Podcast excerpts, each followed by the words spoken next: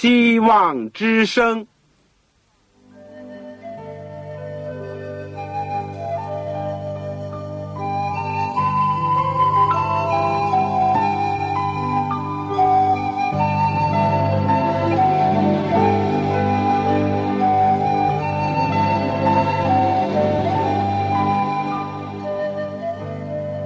各位听众朋友，各位弟兄姐妹，欢迎您收听信徒培训这个节目。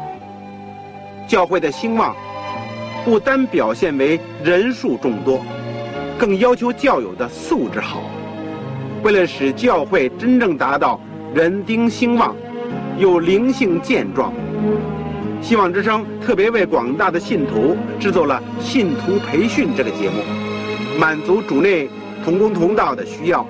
信徒培训由黄牧师主讲，将有多种课程推出，欢迎弟兄姐妹们踊跃参加。下面我们就把节目时间交给黄牧师。各位亲爱的弟兄姐妹、组内的同工同道，你们好，我是旺草，欢迎你们收听我们信徒培训的第十门课，也就是圣经和考古学。我们在前面的集讲里面呢，这个讲到了近代的考古学的发现，也讲了先祖时期，而这先祖呢，都是大家所熟悉的人物，亚伯拉罕啦、以撒、雅各和约瑟。大家是不是记得我们在创世纪第五十章二十六节，这里面讲到约瑟死了，正一百一十岁。人用香料把它熏了，把它收敛在棺材里，停在埃及。大家要注意，这是创世纪最后一章最后一节。我们在学习今天出埃及这课之前，让我们先做一个祷告。亲爱的天父，谢谢你，我们有机会。借着空中的电波，能够学习一点圣经和考古学。当我们打开到创世纪，当我们读到最后的时候，竟然看到是棺材停在埃及。主，我如果人只是停留在这里，我们是多么的灰心失望。但感谢你，你在你的旨意里面，你在你的恩典和拯救里面。你接着摩西带领以色列人出埃及，也更接着主耶稣基督带领我们所有相信的人，能够处理罪恶，进入天上的迦南。谢谢你恩待我们，祝福我们今天一点点的时间和学习，这样的祈求奉主耶稣圣名，阿门。我们知道创世纪第一章第一节是讲什么呢？讲到。起初，上帝创造天地，地是空虚混沌，渊面黑暗。但是，由于上帝灵运行在水面上，基督又作为工程师，由于上帝的创造的工作呢，一个活生生的世界，充满了美丽、生机和繁荣的世界呢，就出现了。只可惜，由于人的犯罪，在创世纪结束的时候。又回到了我们刚才所读的凄凉悲哀的景象，棺材停在埃及，人死在最终，人被拘禁在罪恶的世界里面。但感谢主，这不是上帝原先的旨意，所以为了实行上帝的救赎计划，他已经早有安排。我们看到上帝呼召亚伯兰。处理他拜偶像的加勒底的乌尔，以后呢，他去到哈兰，后来又来到了迦南，也就是上帝所应许之地。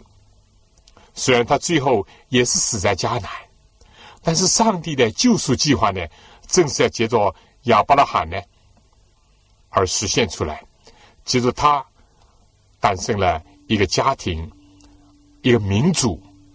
后来呢，成为一个国家，来影响这个世界。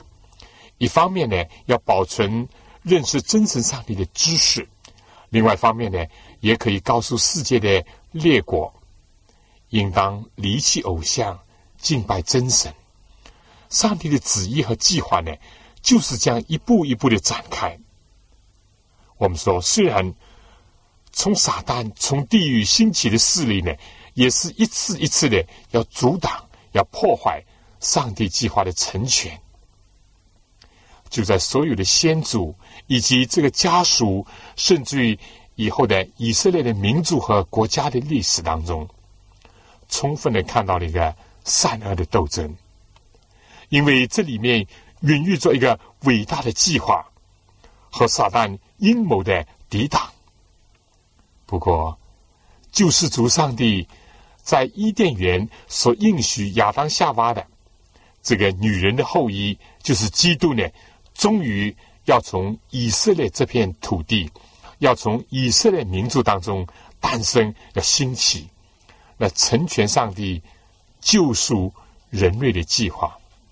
谢谢上帝，创世纪呢结束了，尽管是结束在棺材顶着埃及，象征着人死在罪恶过犯当中，但是紧接着呢，就来到了圣经的第二卷，也就是摩西五经的第二卷《出埃及记》。正像亚当夏娃犯罪以后，他们多么盼望他们所生的孩子。就是要来的救主那样，雅各的子孙呢，听见他们的先祖，包括约瑟，在这个他的信心的展望里面，他知道他们有一天终于要出埃及，要回到上帝所应许赐给他们的迦南地，也就是今天的巴勒斯坦。你手边有圣经，请你打开圣经的第二卷。创世纪以后的出埃及记，我们虽然说研究考古学，但是我们主要是要配合着圣经，而且要了解一下古代的有关的历史，这样我们学习考古学呢，就不至于迷失方向，而且呢，又能得到一些具体的帮助。出埃及记第一章第一到第七节是这样讲的：以色列的众子。各带家眷和雅各一同来到埃及，他们的名字记在下面。有流变西面立为犹大，以撒加西布伦变雅明但，拿弗他利加的亚瑟。凡从雅各生的，共有七十人。约瑟已经在埃及，约瑟和他的弟兄，并那一代的人都死了。以色列人生养众多，并且。茂盛，极其强盛，满了那地。我们先来讲一讲，当雅各和他的儿子来到埃及以后，约瑟想到，为了避免他们受到埃及的不良的影响，所以呢，就故意的把他们安排在另外一个地方。其实呢，这是埃及最好的地方，叫什么名字呢？就叫歌山。创世纪。第四十七章，约瑟就对法老讲：“我们和我们的祖宗呢，都是牧羊的。”第四节就说，他们又对法老说：“迦南地的饥荒甚大，仆人的羊群没有草吃，所以我们来到这里寄居。现在求你容仆人住在歌山地。”法老的约瑟说：“你父亲和你弟兄到你这里来了。”埃及地都在你面前，只管叫你父亲和你弟兄们住在国中最好的地方，他们可以住在歌山地。所以在上帝恩典的带领下，非但呢，他们避免了在这个迦南地受到饥荒的威胁，而且来到了当时最肥美的歌山地。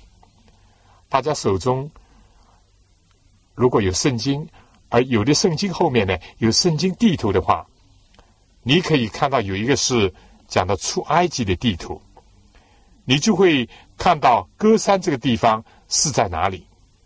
它的北面呢是地中海，它的东南面呢就是红海。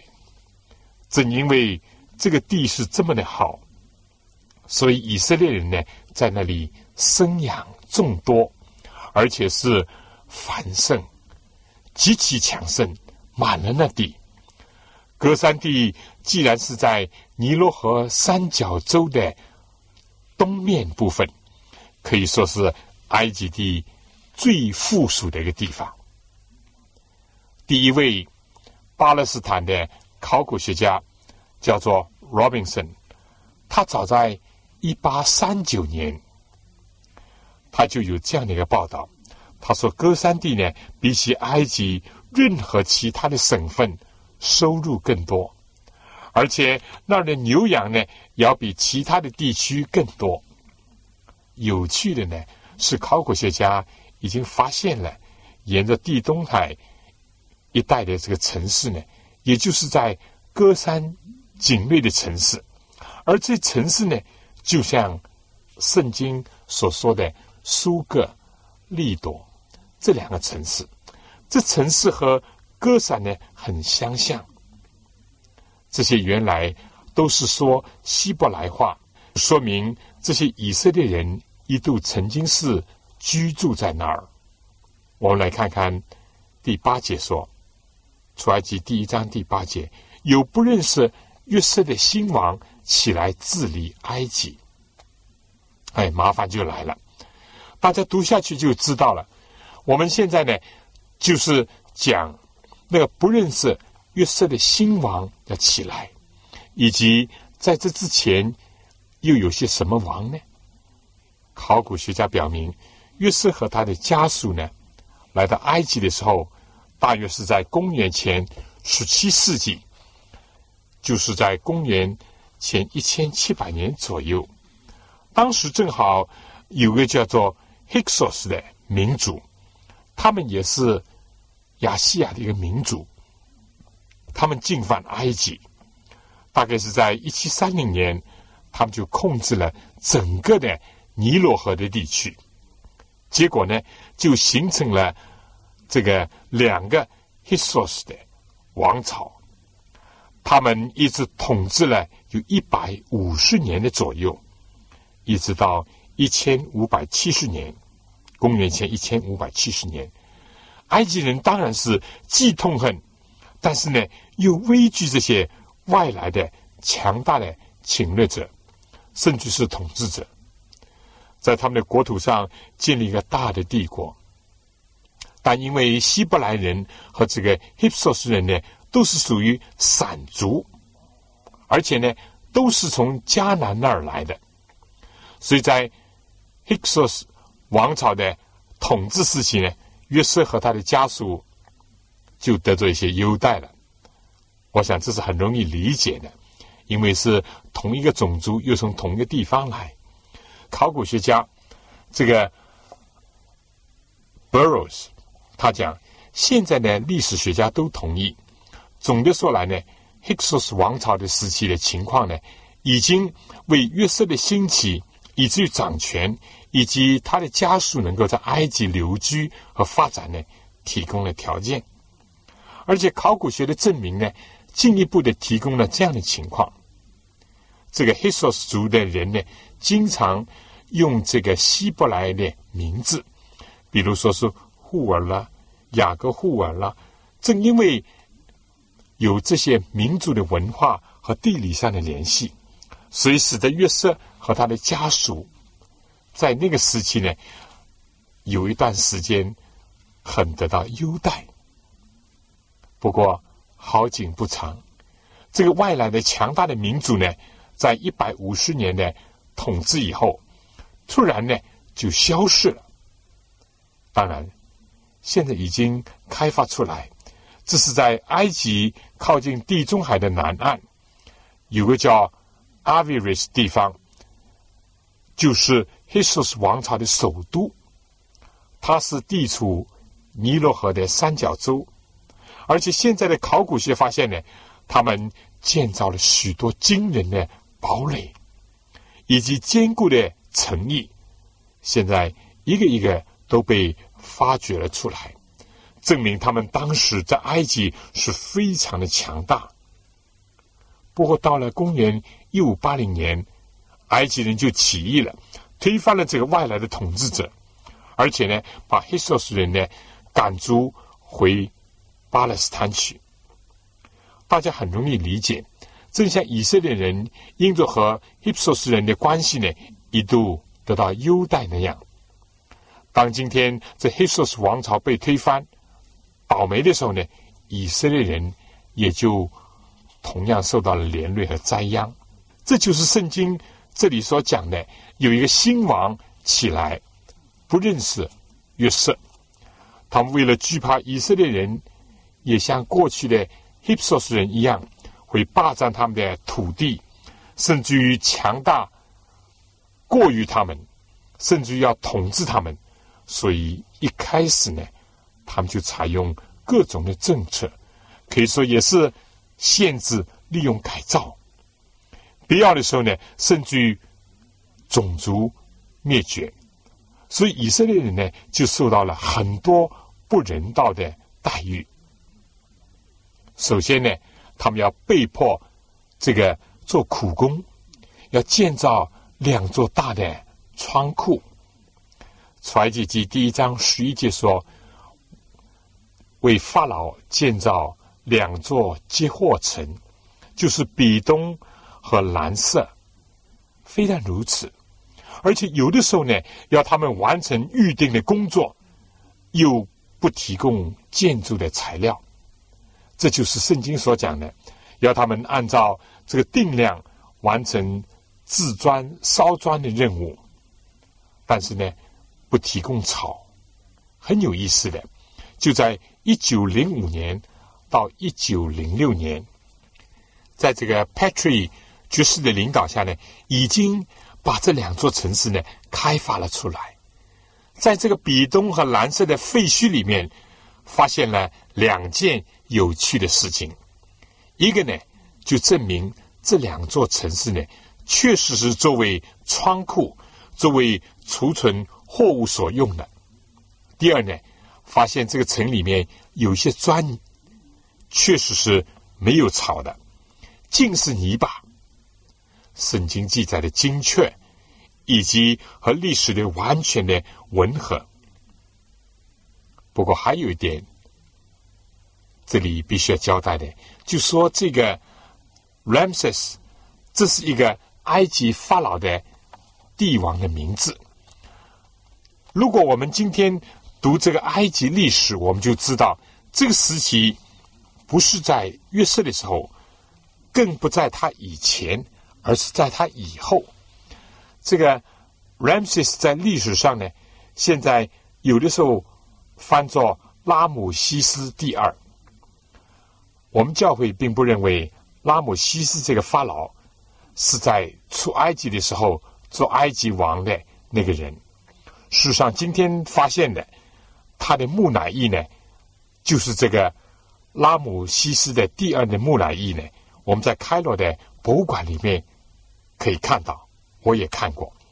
问题是，他的历史时期是在出埃及记以后。那么，这个怎么来解释呢？人说，这是那些文士在抄写圣经的时候。用了他们时代所熟悉的这个名称来称呼那座城市，但圣经本身所记载的史实呢，却是完全正确的。在这种受奴役、被欺压的环境当中，他们就呼求他们的上帝耶和华来拯救他们。上帝一直是警醒的，他要纪念他和亚伯拉罕、以撒、雅各。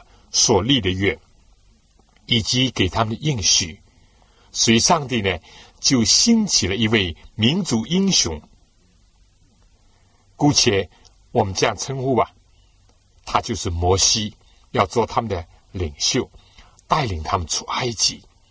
事实上，正像亚伯拉罕离开拜偶像的乌尔那样，埃及地对于上帝的百姓也不是一个理想之地。只是他们暂时作为客旅之处，因为这个埃及也充满了各种的偶像、各种的迷信的风俗。我们知道，埃及是一个多神的国家，我们就从一件事情讲起吧。人要死，死的时候怎么样呢？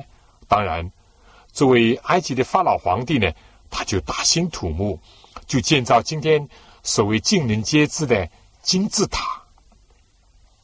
当然，现在最大的还被保存的金字塔呢，是在基斯塔。但是我们知道，不单单是在基斯塔。在其他的地方也有，而且有的金字塔外面呢是这个有这个阶梯上去的，像一个拉链的齿轮那样。而金字塔呢，我们说建造它是劳命伤财，费尽了多少民工和钱财，就是为了要储存埃及法老王的尸体，而里面呢又是充满了各种迷信的色彩。至于一般的人呢，他们死了以后呢，就在那个时期，他们要雇佣一些妇女，他们是职业的这个妇女，做什么呢？专门为死者来哀哭。不管有没有真的悲哀的感情，钱越多呢，可以请越多的人来哭，哭声越响呢，就越体面。而同时呢。他们也相信，就所谓人死了以后呢，他们的灵魂会离开身体而独立的存在。这也就是今天所谓灵魂不死的一个渊源。而对于尸体，他们怎么处理呢？他们有木乃伊，我们以前已经讲过了。而且现在考古学发现，他们不单单是要把人用这个香料熏，比方说。约瑟啦等等，而且呢，他们有的时候连一个猫、一个鹰，也就是那些会帮助打猎的老鹰呢，也加以熏尸。为什么呢？因为他们相信这也是神明，而且他们相信天空了、土地了都是神，所以也在这个时候，上帝借着这外来的逼迫，要让他的子民呢离开那个地方。有的时候太安逸，也并不是理想，结果就会忘本，而忘记了自己的祖宗和祖国。上帝要借着外来的苦难和逼迫，引导他们归回故土。刚才我们讲着新兴的法老，除了奴役他们，就想限制、利用、改造他们，但是一计不成呢，他们就用了另外一个种族。灭绝的政策，这记载在出埃及记里面。当时吩咐，凡是男丁生下来都要被处死，至于女孩子呢，可以这个活着留着，以后做丫头、做婢女。摩西出生了，他的父母因着信抗拒王的命令，保存了这个孩子。以后的故事大家是熟悉的，摩西怎么？被迫和自己的父母分离，被放在尼罗河边，后来又被埃及的法老王的公主所收养，而且呢，给他取名叫摩西。我们知道摩西的名字呢不是希伯来文，为什么呢？这是可以想象的。当时虽然埃及法老的女儿收养了他，怎么能够给他起一个希伯来的名字呢？因为希伯来民族在当时是被厌恶的一个民族。至于“摩西”这个字的意思呢？按照《圣经出埃及记》第二章第十节讲呢，就是因为我把他从水里拉上来。这个字可能是从一个埃及的词引申出来的，但是我们今天呢，会很惊奇的发现，在立位支派的族谱里面呢，有许许多多的名字，像我们刚刚讲过的摩西啦、菲尼哈啦等等。原来都是埃及的名字，这些都在今天的考古学发现里面呢，可以找到相应的这种称呼。附带的讲一讲，收养摩西的这位公主呢，现在一般被认为是已经被考古学家和历史学家所认同的，叫 h e p s i s 这位皇后。当我们了解一点埃及的历史和一些考古的发现的时候呢？我们就会看到一本古老的圣经是多么的真实。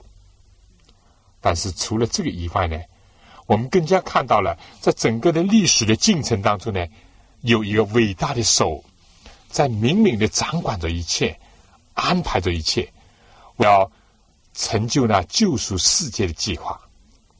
正像圣经所讲，万事都互相效力，叫爱上帝人的一处，就是按他的旨意被招的人。我想。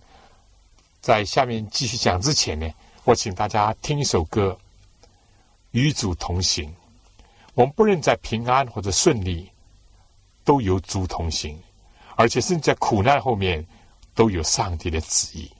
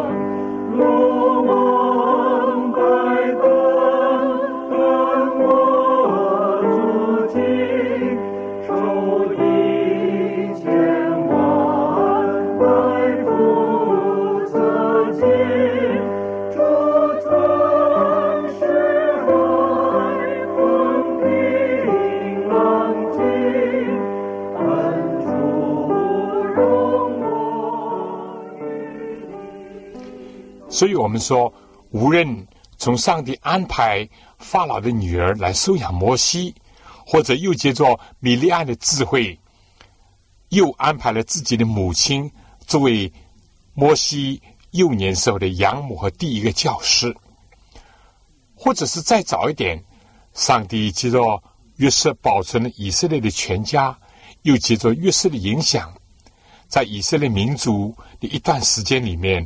使他们得着兴旺，或者是接着这个新兴的王起来要逼迫以色列。总之，我们说不论好事坏事，只要对于爱上的人都是有益的。只要我们与主同行，如果我们能够看到这世界不是失控，不是没有人管理，而是上帝执掌着一切的话，我们将会何等的欢喜快乐呢？顺从上帝的旨意，这就是出埃及这个阶段所留给我们的一个教训。啊，我想讲到这里呢，你如果手边没有圣经，而想要一本圣经的话，就请你来信告诉我，我会想办法尽快的把圣经提供给你。你就要写信到香港邮政总局信箱七六零零号、七六零零号或者三零零九号。香港邮政总局信箱三零零九号或者七六零零号，你写“望潮收”，“望”就是希望的“望”，潮水的“潮”，我就可以把圣经提供给您。好，在我们。讲上帝接着摩西的蒙拯救，而又接着他带领以色列人出埃及之前呢，我想应该讲一点关于埃及的事情。埃及大家都知道是一个文明的古国，常常和中国、印度、巴比伦这些历史悠久的国家呢是相提并论的。我们知道，在圣经里面紧接着创世纪就出埃及记，我们也相信是摩西所写的，也就是他把自己亲身的经历呢记载了下来。埃及的位置，我们说是在北非，它有一片河谷，这个宽呢有三十英里，这个长呢有七百五十英里，是一片河谷的地带。这片河谷的整个呢，被一条从阿斯旺经过撒哈拉大沙漠。东面，而流入地中海的尼罗河呢，切成了两半。河谷的两边呢，都有一个高达这个一千尺的沙漠的高原。河谷的底部呢，充满了从埃塞俄比亚高原而来的黑色的冲积层。因为那个地方每一年呢，都被尼罗河泛滥所更新，所以可以说它的土壤呢是非常的肥沃。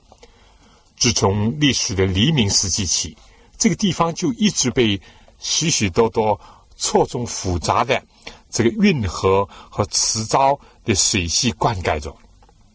但是英国在一九零二年呢，建造了阿斯旺水坝，这样尼罗河泛滥的事情呢，基本上就成为过去了。世上这个空前的大帝国埃及，是在沙漠的环境。隔离和保护下，并且呢，就此发展起来的。所以世界上实在没有第二个地方能够把上古的文化这样完美的保存起来。只是因为沙漠地带呢是这样的干旱，它有跟外界隔绝的缘故。埃及现在有四五千万人口，在罗马时期呢就七百万。我们相信在以色列寄居的时候呢，可能还要少一点。但最重要的，在埃及的北部，尼罗河口呢有个三角洲，就叫 Delta 三角洲。南北的长呢是一百英里，而这个东面从亚历山大到西面的塞德港呢是长一百五十英里。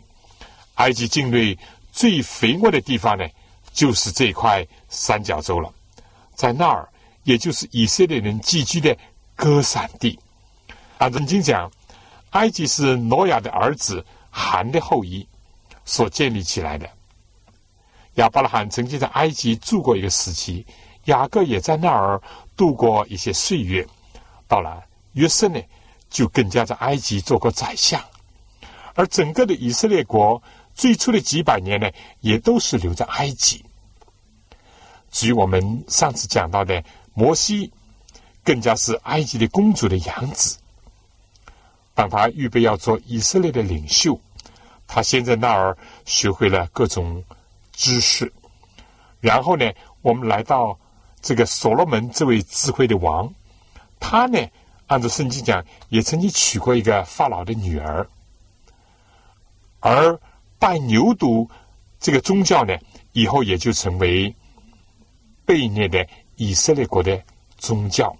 甚至在出埃及的路上呢，也已经看到了啊，他们的影响。他们也在拜牛犊。这个呃，他们不是要亚伦抬着金牛犊回埃及去吗？埃及的宗教，这阿比斯呢，他是这个蒙菲斯的神，就是用公牛来代替的。而亚门呢，就是提比斯的神，是用母牛来代替的，所以拜牛犊呢，也就是埃及国所有的宗教了，国有的宗教。我们也知道，先知耶利米死在埃及，从贝鲁时期到这个基督降生呢，有许许多多的犹太人留在埃及，而著名的这个旧约的七十四译本，就是在埃及写成的。甚至耶稣呢，也曾经去过埃及，所以这样看来，埃及和基督教以及和圣经呢，有着非常密切的关系。况且呢，它也是基督教在古代的一个中心。那出埃及到底在什么年代呢？这是一个历来都在研究讨论，甚至于是有争论的一件事情。大致上可以有这样三个年代。一个说是在公元前十五世纪，也就是在埃及第十八代的时候。第二个时期呢，在公元前十三世纪，也就是埃及第十九代王朝的时候。第三个理论是，有些学者想调和这之间的差别，就说到底是公元十五世纪还是十三世纪呢？他们就提出了有两次的外出，就是说在第十八和十九朝时代的时候呢，有两次的出埃及。我们认为出埃及在公元前十五世纪，也就是在。埃及的第十八代皇朝的时候呢，是比较最贴切、最合适的，因为它既适应于圣经其他的历史的年代，不论是前或者是后，而且能够按照圣经的故事以及现在所有的历史考古学的背景的资料呢，是相吻合的。我们说出埃及大致是在公元前一千四百四十五年。这个，如果是接受这个公元前十五世纪作为出埃及的年代的话，那么阿门图提奥第二呢，大概就是在公元前一四五零年到一四二零年做王的呢，他就是摩西领以色列人出埃及时候的法老了。历史上第一个伟大的女王，也是埃及最有力的统治者。h e p s i s u 也就是成为摩西的养母了。她是这个这个 Thomas 的第二的妻子，又是 Thomas 第三的这个摄政的王。而 h e p s i s u 呢，他自己是这个 Thomas 第一的女儿。他为自己留下了许多的塑像，而且塑像里面呢，他把他自己打扮成男人的样子。他扩张了埃及帝国的领土，而且建筑了许多的纪念物。很出名的，就有在这个卡纳克，在那儿呢建立了两个大的方的尖的这个石碑，而且在这个另外一个地方呢，又建筑了一座大庙，其中就陈设着很多他自己的塑像。不过。他虽然是作为这个 Formus 第三的摄政王，但是这个 Formus 第三呢，非常的恨他，所以当这个 Hepsisu 死了以后呢，这个 Formus 第三第一件事情就是从所有的纪念物上面去除他的名字，毁坏他所有的塑像，而且在我们刚刚所呃提到的这个巴黑里庙中的。那些塑像呢，都被打碎了，甚至被丢到附近的一个石矿场去。这些被粉碎的塑像，在石矿当中，经年累月，渐渐的被风沙呢遮盖起来。但是有谁知道，现在已经被发掘了出来，而且被陈列在纽约的博物馆里面。我有机会看到过，我们刚刚。这个提到的摩西出埃及时候的法老呢，也就是阿门图提奥第二，他的木乃伊现在还在蒂比斯他的坟墓当中。我们知道，伟大的雕塑家米开朗基罗曾经呢雕塑过一个摩西的塑像。我们也知道，摩西呢其实已经复活在天上。在登山变相的时候，甚至于向耶稣显现，但我们毕竟没有机会见过摩西，只是和摩西同代的那些埃及的君王，也就是法老，他们的木乃伊呢，今天基本上都可以在埃及的开罗找到，这是多么的有趣啊！至于认为出埃及是在公元前十三世纪，也就是在埃及第十九代。王朝的那些学者呢，就认为那个是在这个另外一个人做王的时候，他在公元前一二三五年，他把首都呢设立在曼菲斯，其中呢安放他宝座的房间，现在已经被宾夕法尼亚大学博物馆发现了，而他的木乃伊呢，现在在开罗。刚刚讲。我们所以接受出埃及是在公元前十五世纪，一方面和圣经的上下年代比较符合，另外有许多考古学的这个凭证。第一是埃及的这个亚玛纳的地方呢，这个考古学家发现了许多的书信，是当时由巴勒斯坦写给法老法老王，这个阿门图提奥第三和阿门图提奥第四来求救的。从这些书信里面，我们可以看到巴勒斯坦很快将要被别的宗教，就是。哈比里人所攻取，书信里面是这样讲：哈比里人呢，正在进攻我们的堡垒，占据我们的城市，来歼灭我们的这个住宅。他们正在掠夺我们的全国，请王赶快派遣远军来到这儿。如果今年没有救兵来到，王的全国领土就丧失了。而许多学者认为，哈比里是指着。希伯来，如果是这样的话，那么信件的内容呢，就是一篇迦南人描写约书亚进攻迦南的一个报告了。另外，根据考古学上的证明，耶利哥是大约在公元前一千四百年左右的时候陷落的。有一个叫 John Gaston 的，他在这个耶利哥呢做了一些很详细的发掘的工作以后呢。他对这一点有相当的信心。第三点呢，就是如果这个阿门图提奥是出埃及时候的法老王，那么收养摩西的法老的公主呢，就是我们刚才所讲的 h e p s i s u 他在位的时候呢，有不少的事情和圣经当中的记载是十分的相合的。他对西南山的矿产呢，很感到有兴趣，而且还修复了一个地方的庙宇。这件工程呢，也可能需要摩西来督工来建造，因此他有机会研究西乃这一带的地方。而在他去世以后呢，以色列人所受的逼迫呢，就一天一天的这个加重了。而最后呢，他们也就逃离了埃及。所以我们说，讲出埃及在公元前十五世纪呢，这个是比较强有力。而圣经记载呢，大概四百年左右的时期，从雅各和他的眷属到埃及去的时候呢，七十五个人；发展到出埃及的时候呢，曾经有六十万。这是民数记第一章十六节所讲的。如果加上妇女孩子呢，可能超过两百万。所以可以看到，在这里呢，人口的繁殖非常的快，几乎每二十五年就增加一倍。不过这也是可能的。近代有不少的国家出生率也都维持在这样的程度之上，而且二十几年就增加了一倍。现在我们来简单的讲讲出埃及的路线。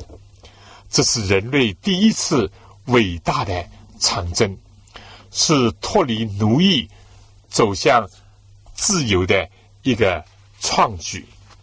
我想在我们讲下面之前呢。请大家听一首歌，《耶稣领我》。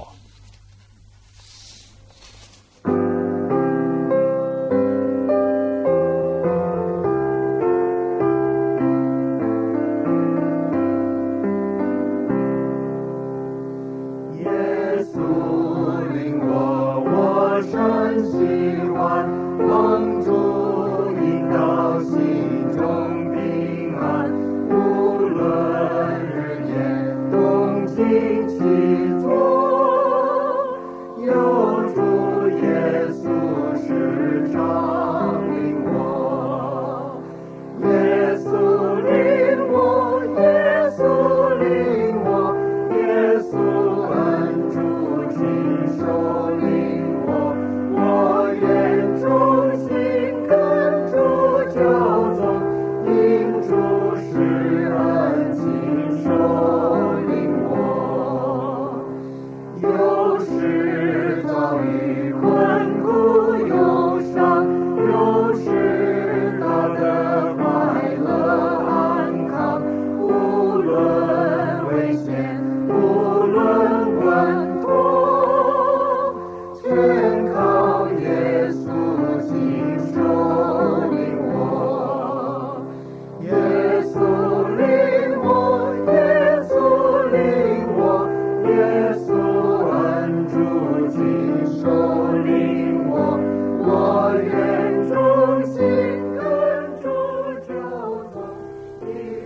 先，我们来讲，或者我们说要承认，在埃及所有的纪念碑文当中呢，我们找不到任何以色列人这次行程的详细的记载。其实这也不足以奇怪，因为许多的国家和民族呢，都不愿意把他们有损的记录留在自己国家的历史档案当中。就举个例子，就是一度占领埃及的叫做 Hipsos 的，他们的时候建立了很多的纪念碑文，当他们一被赶出去以后呢，就完全的被毁灭了。而埃及人呢，就有那样一种兴趣，他们要从历史当中。消除所有他们希望忘记的事情，因此，除了《圣经出埃及记》给了我们留下这次行程的详细的记载以外呢，我们不必指望在埃及的典籍或者是碑文当中呢找到什么详细的有用的记载。出埃及的路程是朝东，经过了我们前面所讲的埃及的三角洲，也就是从蓝色到苏格。以后又到了伊塘，后来又到了巴利喜芬，就在红海边。可以说，这不是一条现成的路，以色列人很难追随。但如果他们去到北边，也就是到迦南的话呢，他们就会遇到强大的好战的非利士人。何况呢，走这样一条路，另一危险是由埃及的这个。军兵把守，因此以色列人要跨越过红海，以致能够逃避这个埃及的追兵。这样看来呢，走南面虽然不是现成的路，但是比较安全。一位考古学家叫卡尔的，他曾经注意到今天的旅行者。我有一次就是沿着这个出埃及的路而到那儿考察的。今天的旅行者呢，只要沿着红海岸走当日以色列人出埃及的道路呢，就不需要有任何的导游。只要你有一本圣经，而今日的地形学所描绘的地图呢，也是非常的接近于圣经所叙述的。当他们神奇的跨过了红海，上帝使红海的水分开以后，以色列就陆续。也走了过去，走到了苏尔的旷野，这是在出埃及记第十五章二十二节。这苏尔的旷野呢，就是在苏伊士海湾的东边。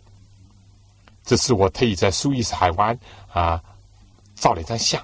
这里的以色列人呢，就来到了一个可怕的没有水的干旱的旷野，那里的沙呢，像火炭那样滚烫。那里以色列结果就发怨言了，为着他们的前途感到忧虑。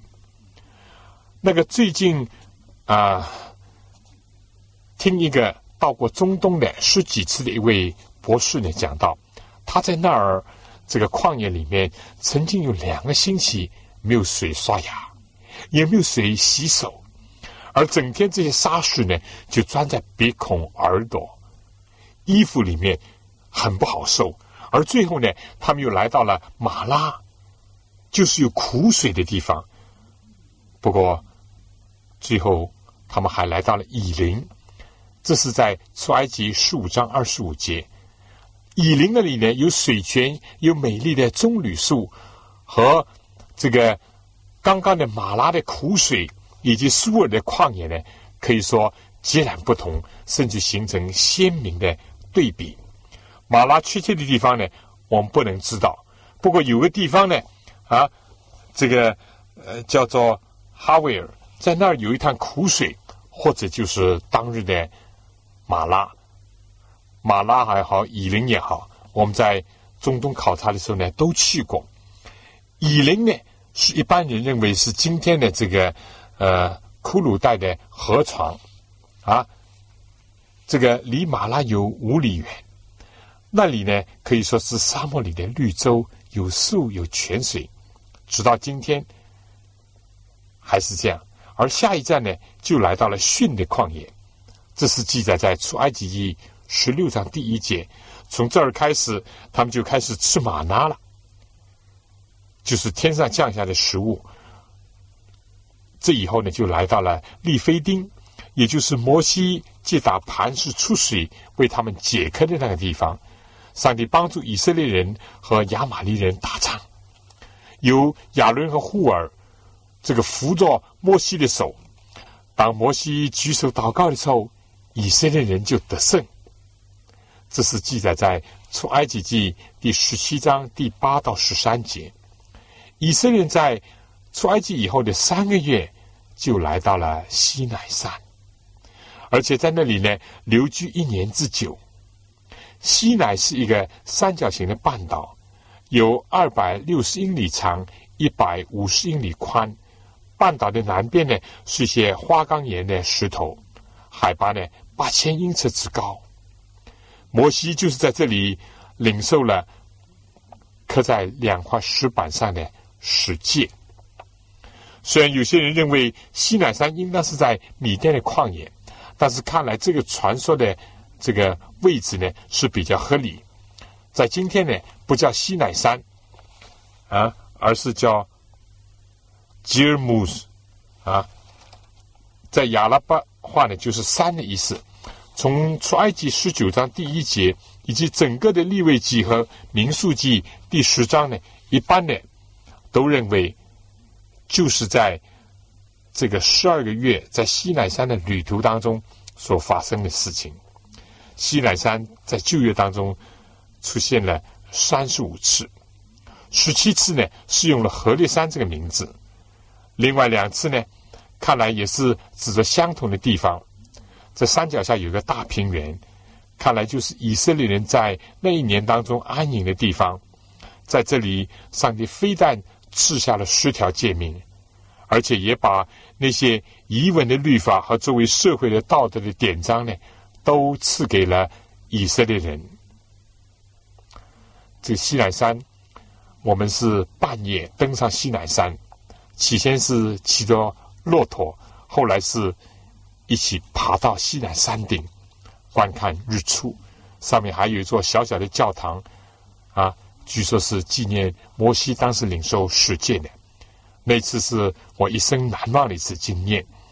那么讲到这个律法了啊，我们不能不想到这个汉谟拉比的法典。考古学家们已经发现了许许多多的有趣的。这个法典是古代的赫人、亚述人、巴比伦人、波斯人所使用的。由于这些发现呢，给了我们一些新的亮光，对于希伯来人的宗教或者是他们的遗文，这个有了新的亮光和认识。当然，在所有这些外邦的法典当中，最著名的就是汉谟拉比的法典。它是在一九零一到一九零二年。在靠近波斯湾的苏珊城发现的，它是刻在一个七尺高、六尺宽、黑色的一个岩石上。这个法典呢，包含了两百四十七个条文，一共有三千六百行之多。这些法律论到了道德的、社会的、商业的，以及巴比伦人的经济生活方面的条款。在这块石板的上端呢，汉谟拉比，也就是大约在公元前。一千七百年做巴比伦王的人，他表明他是从太阳神接受这些律法的。这个汉谟拉比的法典给了那个时代的人民社会生活、道德、风俗习惯呢许多亮光。据讲到，巴比伦做妻子的可以把他们的婢女呢给丈夫做田房，为了使他能够得到后裔，能够承受产业。儿子如果打了父亲呢，他的手要被斩断。如果有人伤了别人的眼呢，这个犯罪人就要把眼睛剜出来；打断了别人的这骨头呢，这个人的骨头呢也要被打断。如果任何一个人偷了牛羊或者是猪呢，他就还十倍。所有这些条文是非常的接近于旧约里面的典章的。考古学呢又发现了另一个很有价值的碑文，叫做拉夏马拉，它是一九二八年在叙利亚所发现的。有个农村的妇女，当她锄地的时候呢，发现了一个古代的城市，啊，这个一个古城 u g r i 这个城市呢，大致上建立在公元前两千年，是一个商业繁盛以及文化发达的城市。在这个城市的废墟里面呢，找到一个图书馆，里面包括了八九种不同语言的这个楔形的文字，而在这些泥板当中呢，提到了希伯来以及其他的古代的民族，在这泥板大小不一，小的只有一寸半，大的有十寸，在这泥板当中呢，也表示了各种献祭的制度。这个犹国人人呢，也实行一种叫摇捆祭，各种的。贡献也包括了出手之果的奉献，就好像希伯来人所行的那样。这些奉献呢，也都需要没有瑕疵、没有斑点的。但在他们的律法里面呢，是准许用这个母羊的奶来煮小羊羔的，作为一种这个求雨的祭祀。但这个在希伯来人的法典当中是被禁止的，可以。看这个出埃及记二十三章十九节，而且在这个泥板里面呢，有许多地方也提到了巴利，但是就整个来讲呢，这个他和摩西的律法有不少相同的地方。当以色列人离开这个西乃山，他们日间有云柱，晚间有火柱引导他们，一直来到了加迪斯巴尼亚，也就是在比斯巴南面。四十里左右的地方，在这儿有十二个探子要去窥探这个应许之地迦南。经过了四十天的旅程，这探子回来报告，在那儿有许多高大的巨人，城墙很高大，但是那里呢果实非常的丰硕。这十二个探子当中呢，只有加勒和约书亚呢愿意去到那个地方，征服那个地方。但是当时的百姓呢，拒绝他们的建议。由于这样的以色列人不信，上帝就说要刑罚他们，使他们在旷野漂流，经过四十年之久。在这个漫长的岁月里面呢，他们就在加迪斯巴尼亚度过的，直到从出埃及的时候出来的二十岁以上的曾经都死在旷野了，不论是被击打或者是自然死亡。或者是倒闭在旷野，而只有两个有信心和有勇气的加勒和约书亚呢，才得以进入这个迦南地。